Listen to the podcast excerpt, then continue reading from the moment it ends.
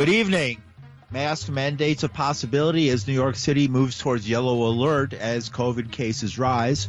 War heats up in the Donbass, and some Michigan militia types get off on federal charges that they plan to kidnap the governor of Michigan.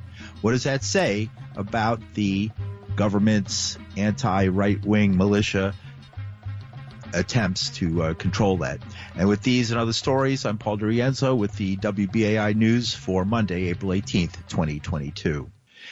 The Biden administration requirements that all passengers on public transportation wear masks was overturned by a federal judge in Florida today. The order covers airplanes, airports, and other federally regulated transportation methods. Federal District Judge Kathryn Kimball Mizelle says the mandate exceeds the CDC's statutory authority and violates the procedures required for agency rulemaking.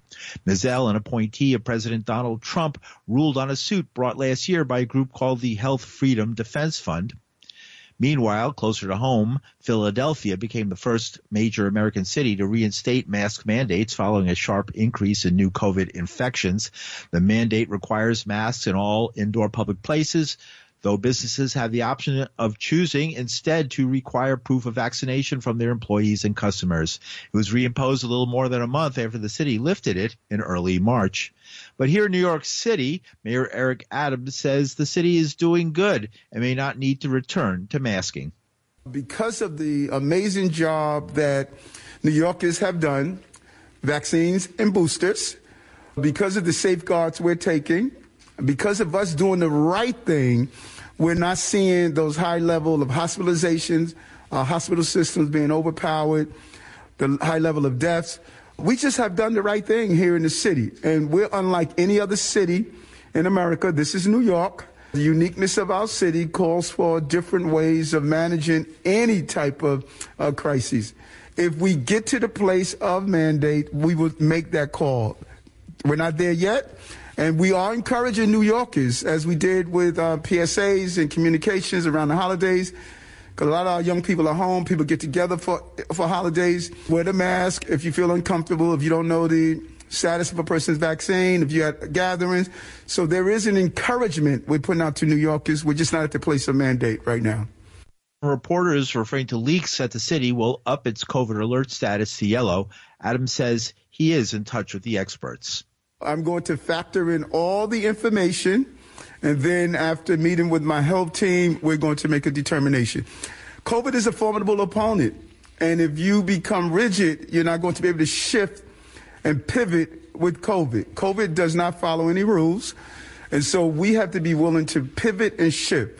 And so, based on the doctor giving their medical advice, our health team would sit down and say, This is what we're going to do as a city because we have to factor in everything. And I think um, Governor Hochul was right when she stated we can't close down our city together. We need a health. We need healthy bodies, healthy minds, and healthy economy. They all go together.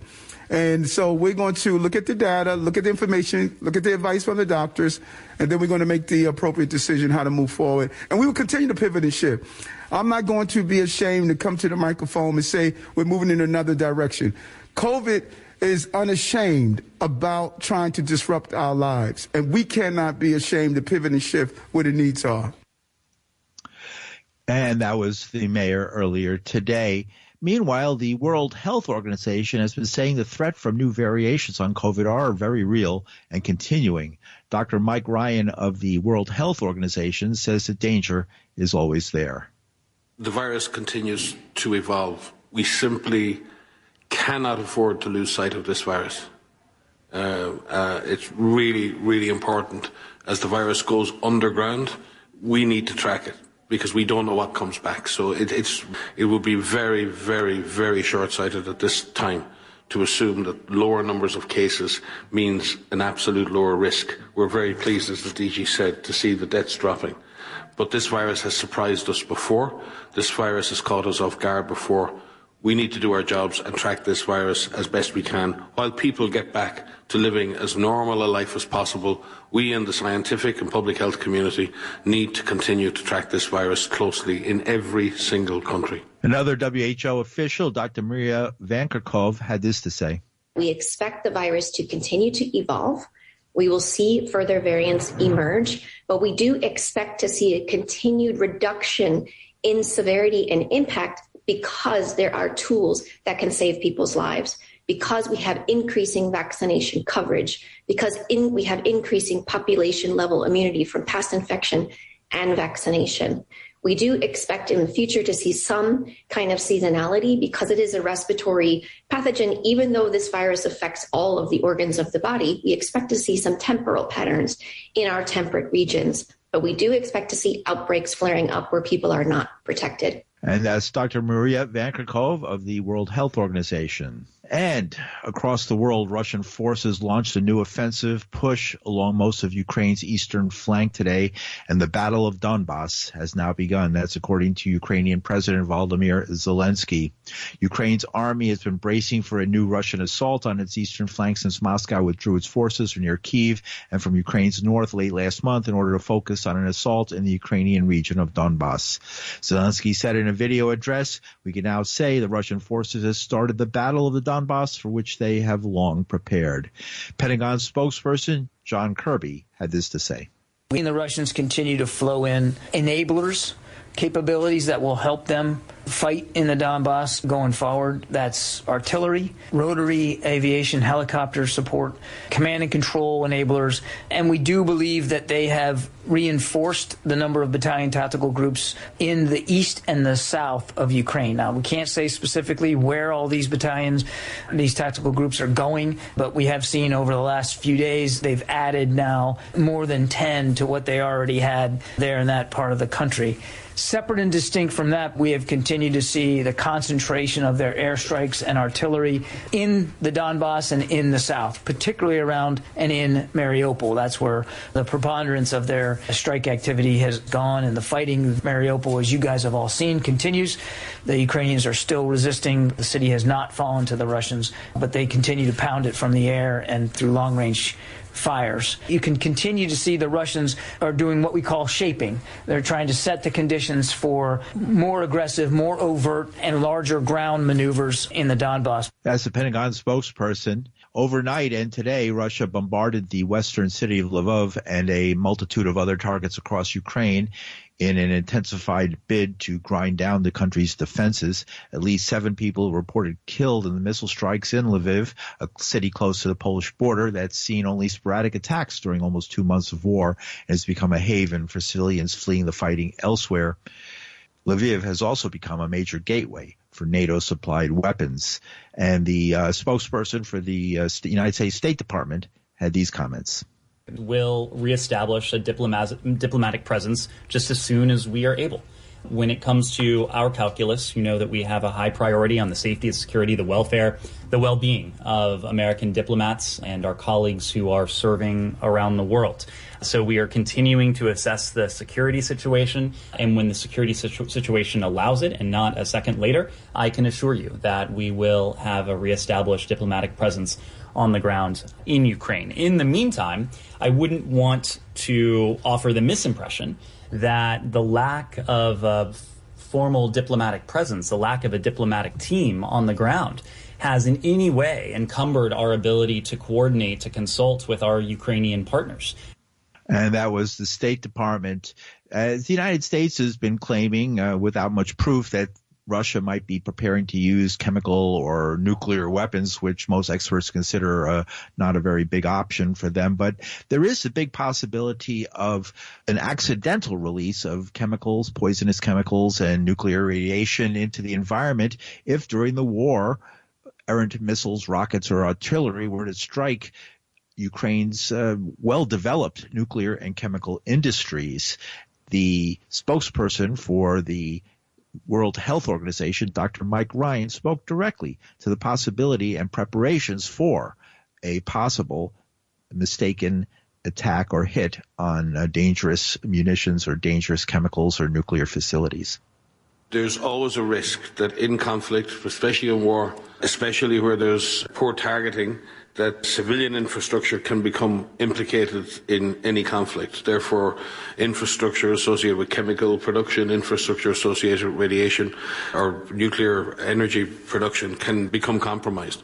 So we've seen in situations in the past that that can happen. So there is always a higher risk that a conflict, ordnance and bombs can cause damage to infrastructure that may result in the release of chemicals, in the release of radiation. And those risks are higher in Ukraine than in many other countries because it has a very well established chemical industry network and a very well established nuclear industry. So there are always higher risks. And we've been warning of this and preparing for this uh, in support of IAEA in terms of the radiation medicine emergency response plan, but also looking at the possibility of of response to chemical incidents, and we've been doing training and various other supports to the authorities in Ukraine in preparation for such an event. This is very different then to the intentional use of chemicals as a weapon in war, which is against international law and in itself is a war crime. So that's a very different issue. And uh, that is the spokesperson for the World Health Organization, Dr. Mike Ryan. And in national news, last week, in a, basically a stunning surprise, the Michigan kidnapping case. You might recall that uh, a group of members of various militias associated with Michigan had uh, been arrested and charged with allegedly uh, planning to kidnap Governor Gretchen Whitmer, the Republican governor of Michigan. But despite what were extraordinary efforts by the government to muzzle the defense, a jury in Grand Rapids federal court last Friday acquitted two men of those charges. As a result, Daniel Harris and Brandon Caserta are now free men, while the federal judge overseeing the case called a mistrial on the counts against Adam Fox and Barry Croft.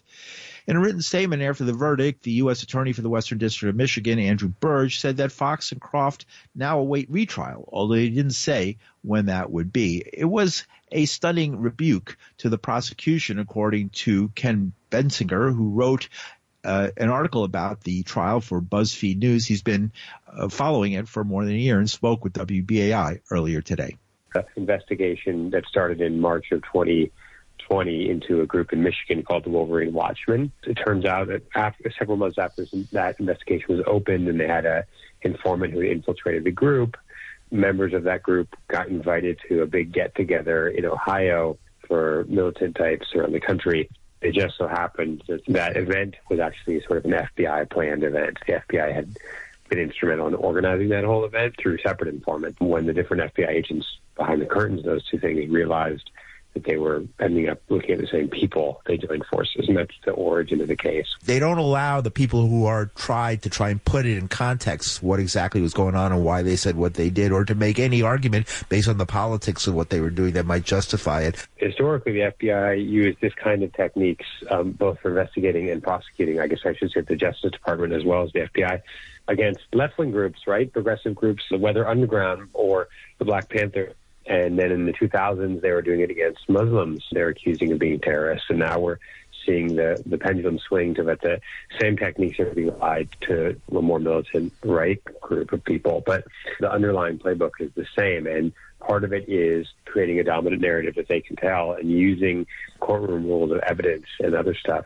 to prevent another version of the truth to get into the courtrooms. Rules of evidence in courtroom can be very strict depending on what the prosecution sort of argues for and, where the judge falls on that. in this case, in general, the judge was very favorable to the prosecution's arguments about what should and shouldn't be allowed in the courtroom. Having followed this case closely for well over a year, I knew there was a huge piece of the narrative that just simply wasn't being told in court. Enormous amount of things in context that were not permitted to be brought up. So the defense was really struggling to bring in things that could contextualize quotes, quotes that very much made it sound like an individual was talking about a willingness to participate in the crime that the government said they were, they were doing.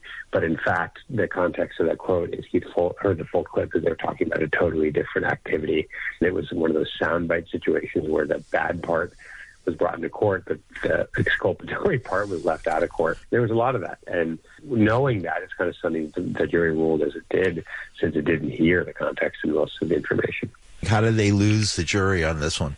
One, the judge did allow what's called an entrapment instruction. He allowed the jury to be instructed that they could consider entrapment as an issue. Um, the prosecution had hoped that wouldn't go in, but it did. So that meant that the jury was told before they deliberated, hey, you should consider whether these guys conspired as alleged to, to kidnap a governor, but you should also consider whether at the same time they were entrapped by the FBI to do things they wouldn't ordinarily have done. So the inclusion of that instruction was a big deal for the defense. But the other thing undermining the prosecution's chance of winning was that there was a credibility problem. Like many of their witnesses contradicted each other or were fuzzy on facts, and the defense did a pretty good job in the without being able to sort of show the context themselves or to explain the story to make to show things in a more favorable light. They were still able to undermine the credibility of witnesses and make it look like their story, they didn't have a straight story. And that can have the effect of making juries question whether what they're really hearing all the truth, even if they aren't seeing an alternative truth. And that certainly seems to be a big factor in what happened last week. There definitely were threats. There were definitely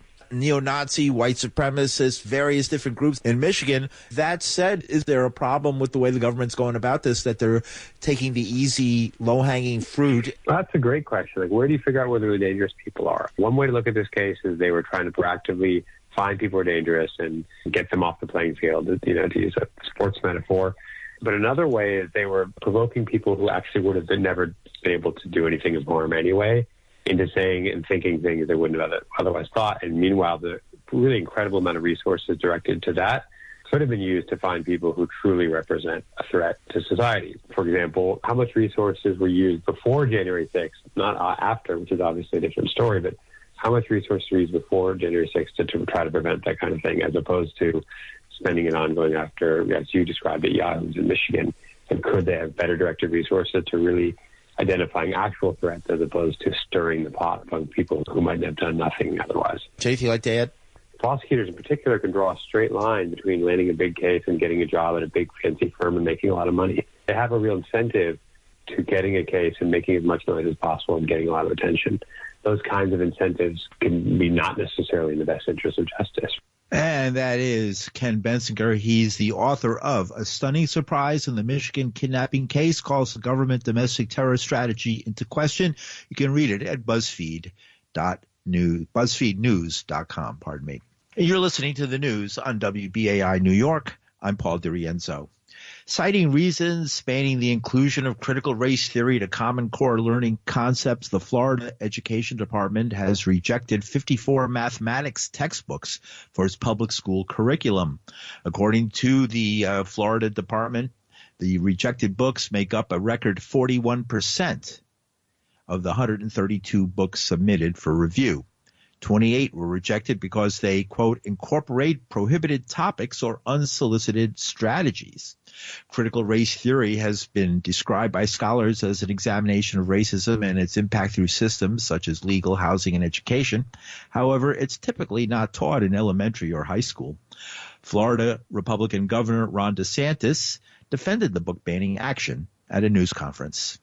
Got rid of Common Core, as you know. We have best standards, which is uh, a better uh, way to do a lot of things, but particularly math. I mean, one of the criticisms was the parents couldn't help their kids with the math homework. So any of the books that don't meet the best standards are are um, are not going to be appropriate for us to use. Uh, you do have things like social and emotional learning and some of the other things that are more political in there. In our view, on something like math, first, it doesn't meet the standards, but second, you know, math is about getting the right answer. And we want kids to learn to think so they get the right answer. It's not about how you feel about the problem or to introduce some of these other things. It's there's a right answer and there's a wrong answer. And we want all our students getting the right answer. Florida Governor Ron DeSantis. Meanwhile, in New York City, He's back. Former Mayor Michael Bloomberg launched a $50 million initiative today to expand summer programming among New York City charter schools today, an effort Bloomberg says was meant to close learning gaps widened by the pandemic. The initiative called Summer Boost will allow any of the city's charter schools to apply for grant funding to bolster their existing summer programs or launch new ones. The privately funded effort is slated to reach 25,000 students in grades K through 8, about 18% of those currently enrolled in city charter schools. The mayor has a program for all kids in New York City, whether they go to public schools that are charters or public schools that are not charters. In the past, the non charter kids were not covered, but the mayor has chosen to cover them as well. This is a grant for the most in need, let's say a third of the kids in charter schools who've been left behind, to give them some extra work in the charter schools. And the charter school people thought that they would like to take a stab at helping their kids, and that would be a role model for everybody. And so we're funding that. And so that's where the $50 million is going, of which I think Bloomberg Philanthropies put in two thirds of it, and then a third from the other people whose names I mentioned. Former Mayor Bloomberg officials framed the new program as similar to Summer Rising, the, city's existing summer school initiative that combines morning academic support with enrichment activities in the afternoon. Summer Rising program is already open to all students, including including those attending private or charter schools. But Bloomberg indicated some charter school leaders want to run their own programs. Adams' immediate predecessor, Bill de Blasio, was critical of charter schools. About 14% of the city's public school students are in the quad private, the quasi private schools that operate as part of the Department of Education. De Blasio also railed against Bloomberg's education agenda and worked to unravel it. Adams has been much warmer to Bloomberg and promised a friendlier approach to the publicly funded yet privately managed charter schools. Bloomberg Philanthropies will provide about two thirds of the funding for the $50 million summer grant program, with the rest provided by a slew of private groups. The program is not expected to continue after this summer. Bloomberg, mayor for 12 years at the beginning of the century, was heavily criticized at the time for his use of stop and frisk policing, found unconstitutional by a federal judge, and in part leading to the election of much more liberal Bill de Blasio. Adams, apparently reinstating many Bloomberg policies in criminal justice and other areas, defended his reliance on the former mayor while adding that he still ta- stays in touch with de Blasio. Look at the issues we are facing now. When I read his book, and read other things, what was going on during that time. Why are we attempting to ignore a person who has already gone through it? And so when I sit down and bounce ideas off of him, talk about the recovery of the city during 9 11, uh, what was going through his mind, what should we do differently, it's a handicap not to have that.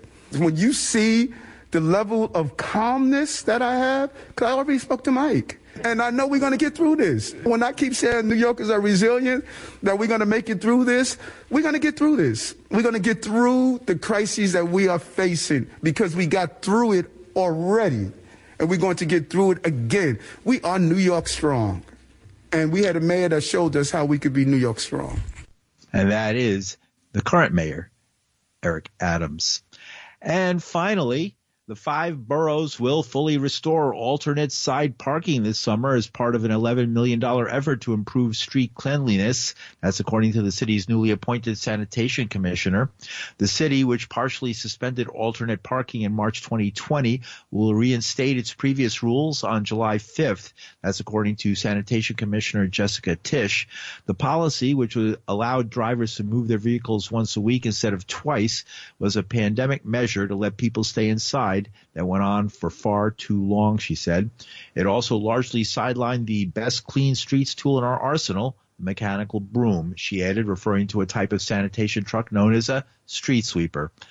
And she went on to say the dirty little secret here is that when when alternate side of the street parking went to one day a week instead of two, in practice it was like having no cleaning on lots of blocks in the city. Don't get me wrong, she said, that's not for a lack of trying or care in the sanitation department. It's because the policy created a world where too many people saw a once in a while ASP ticket as just the cost of doing business. She said the restoration is expected to more than double the amount of cleaning that we can and will do. The $11 million the city is shelling out to ramp up street sweeping will also affect cyclists. Sanitation crews will start cleaning protected bike lanes approximately once a week this summer using narrow sweepers called micro mobility operation machines. They were a huge hit during the snow clearance, she said, and we're excited to announce the funding to modify them for sweeper duty.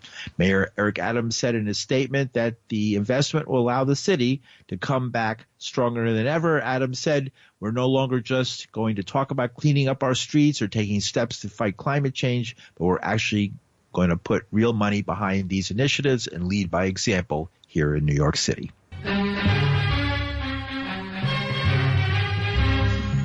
And that's some of the news from Monday, April 18, 2022. The news produced by Linda Perry, our engineer is Reggie Johnson from New York City. I'm Paul DiRienzo. Thanks for listening.